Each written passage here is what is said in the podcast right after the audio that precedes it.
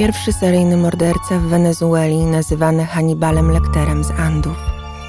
Człowiek zagadka, o którym niewiele wiadomo i z którym wymiar sprawiedliwości do dziś ma kłopot. Posłuchajcie opowieści o El Comehente, czyli ludożercy.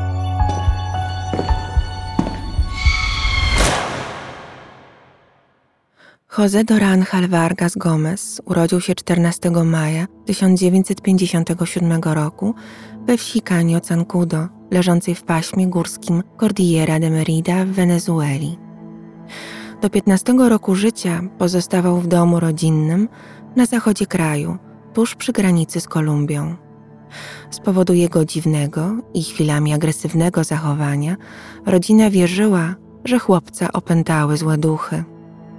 Prości, niewykształceni ludzie, wychowani i wychowując swoje dzieci tradycyjnie w katolickiej wierze, nie rozpoznali objawów choroby psychicznej.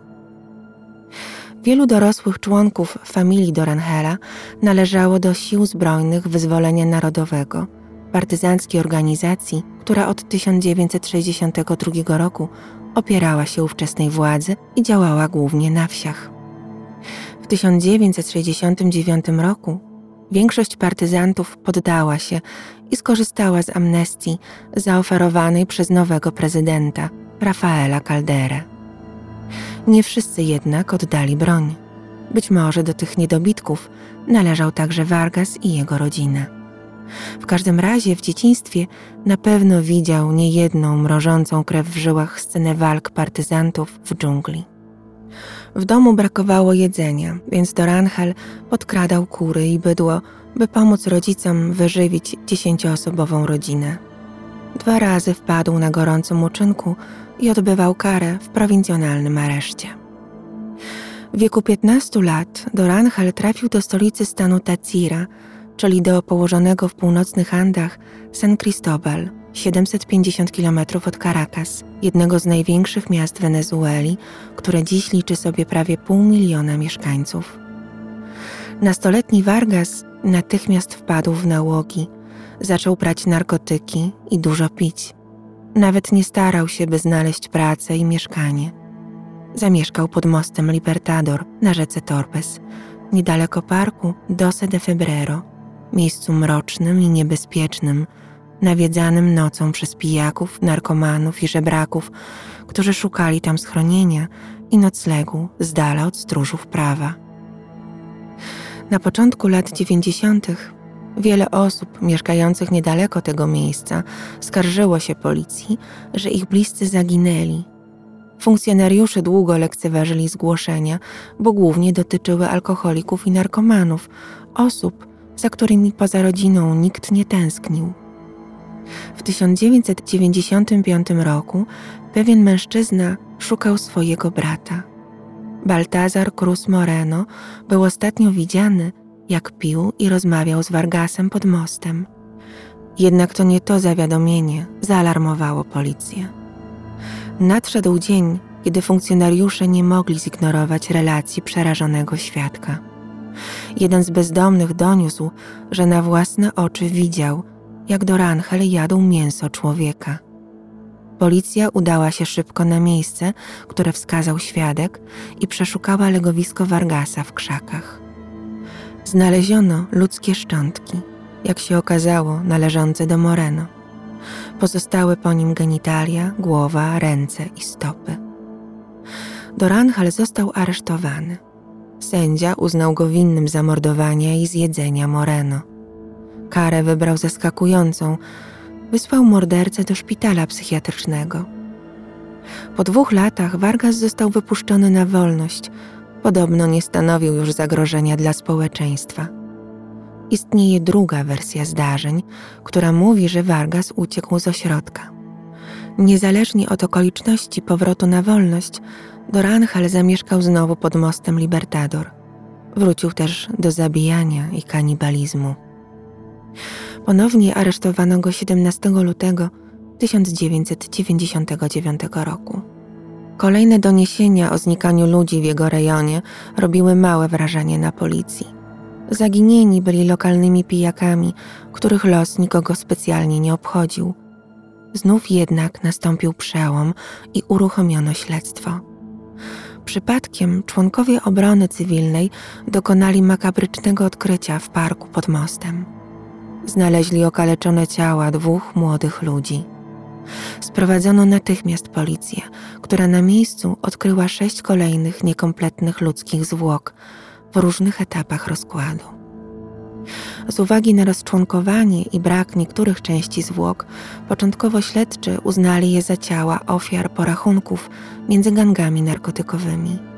Później pojawiło się podejrzenie satanistycznych rytuałów odprawianych nad rzeką. Dalsze poszukiwania zawiodły policjantów po raz kolejny do schronienia Vargasa. W pobliżu jego barłogu i skleconej byle jak szopy znaleziono wiele przedmiotów należących do zaginionych osób oraz trzy ludzkie głowy, kilka par stóp i dłoni. Znaleziska robiły piorunujące wrażenie. Porzucone ręce na trawie, martwe twarze świeżo odciętych głów, ucięte w kostkach stopy. To nie koniec. W garnkach i innych naczyniach policja odkryła ludzkie organy przygotowane do spożycia. Było aż nadto dowodów jego zbrodni, by tym razem nie zlekceważyć sprawy. Tego samego dnia aresztowano Vargasa. Po aresztowaniu, mający wówczas 42 lata Vargas przyznał się od razu do zamordowania i zjedzenia 10 osób w wieku około 30-40 lat w ciągu ostatnich dwóch lat. Zabezpieczone szczątki wskazywały, że ofiar mogło być znacznie więcej i najprawdopodobniej odebrał życie około 40 mężczyznom.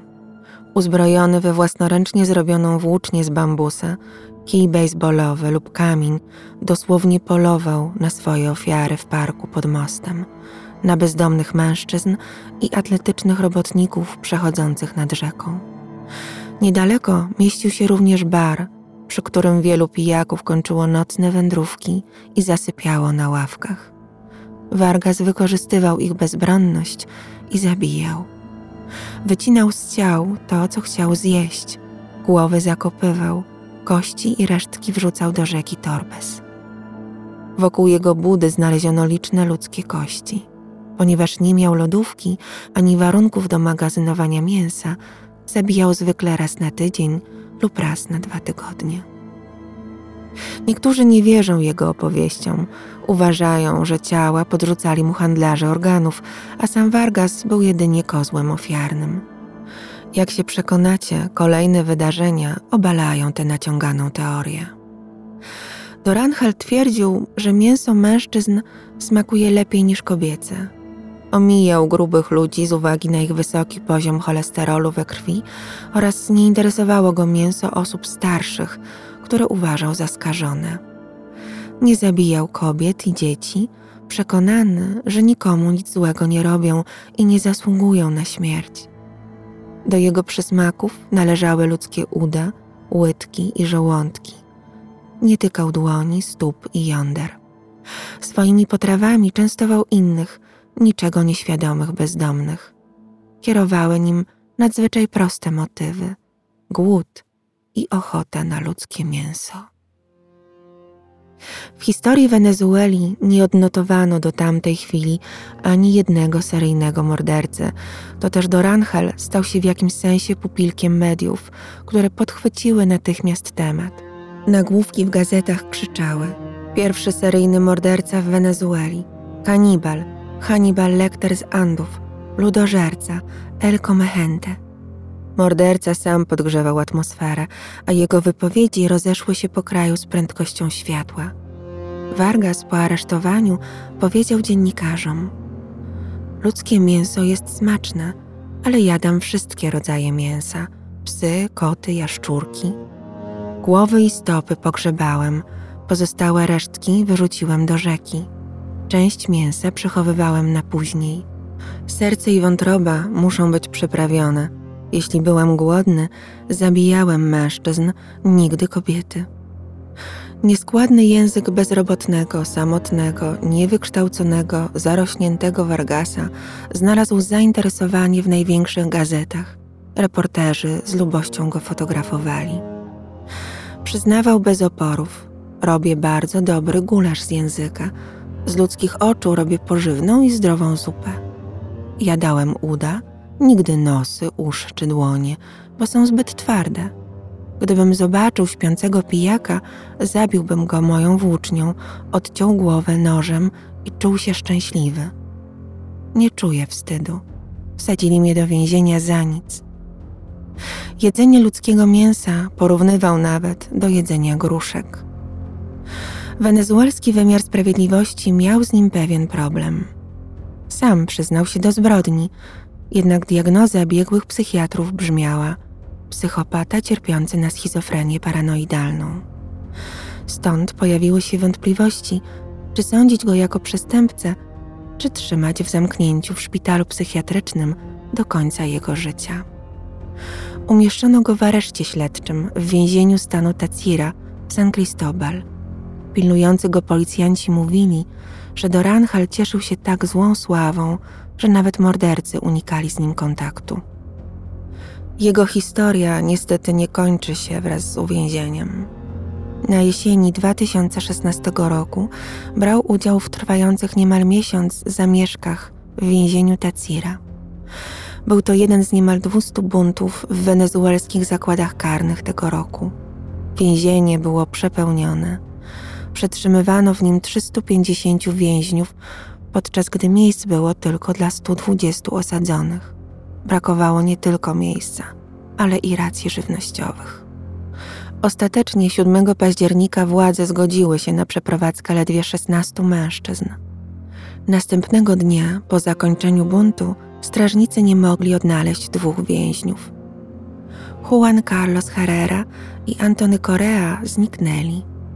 Niektóre media twierdzą, że zniknął również trzeci więzień, którego danych nie udało się ustalić. Ojciec jednego z zaginionych, Juan Carlos Herrera, oficjalnie ogłosił 10 października, że jego 25-letni syn, uwięziony w 2015 roku za rozbój, został zamordowany, jego ciało rozczłonkowane i zjedzone przez współwięźniów. Nikt go nie powiadomił o zbrodni, poznał szokującą prawdę, kiedy przyszedł odwiedzić syna. O wszystkim opowiedział mu jeden z uwięzionych, świadek krwawych wydarzeń. Fox News Latino przytacza wypowiedź Herrery. Mój syn został zabrany przez czterdziestu mężczyzn, zadźgany i powieszony, by się wykrwawił. Potem wezwano Vargasa, by go oprawił.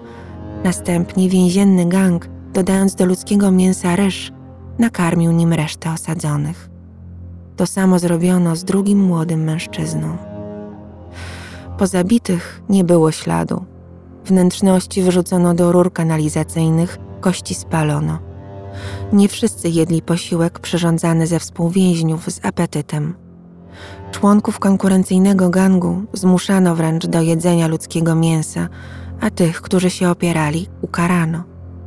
Pięciu mężczyznom obcięto palce i kazano im je zjadać. Dla ścisłości, ich własne palce. Ten, który przekazał zrozpaczonemu ojcu historię, również nie chciał jeść kolegów. Wówczas uderzono go młotkiem, by jednak nabrał apetytu na ciała młodych mężczyzn. Matka drugiej ofiary, Luz Sepulveda, dowiedziała się prawdy od współwięźniów w podobnych okolicznościach. Władze potwierdziły, że młody Herrera zginął w zamieszkach, natomiast zaprzeczyły doniesieniom o kanibalizmie. Aresztowano sześciu policjantów za współudział w morderstwie i uznano sprawę za załatwioną. Prasa amerykańska donosiła, że o zbrodni poinformowano Komisję Praw Człowieka Organizacji Narodów Zjednoczonych. Nie wiem niestety, czy ktokolwiek pociągnął temat i próbował wyjaśnić sprawę tak, jak należało to zrobić. Słowa udręczonego ojca chwytają za serce. Posłuchajcie. Najbardziej mnie boli, że nie mogę pochować mojego syna. Nie mogę zorganizować mu chrześcijańskiego pogrzebu. Proszę was, oddajcie mi choć jedną kość, bym mógł pogrzebać ją i ulżyć w cierpieniu. Obecnie ludożerca zmaga się z chorobą Parkinsona. Podobno przebywa w izolatce w tym samym areszcie śledczym od 22 lat w więzieniu stanowym Taciera w San Cristobal. Nie ma ośrodka w Wenezueli, w którym mógłby zostać poddany leczeniu czy resocjalizacji. Od czasu do czasu pracuje jako więzienny woźny. Jego status prawny jest niesprecyzowany. Nie wiadomo, czy odsiedział swój wyrok, czy nie. Przejdzie do historii jako pierwszy seryjny morderca w Wenezueli. Oby ostatni.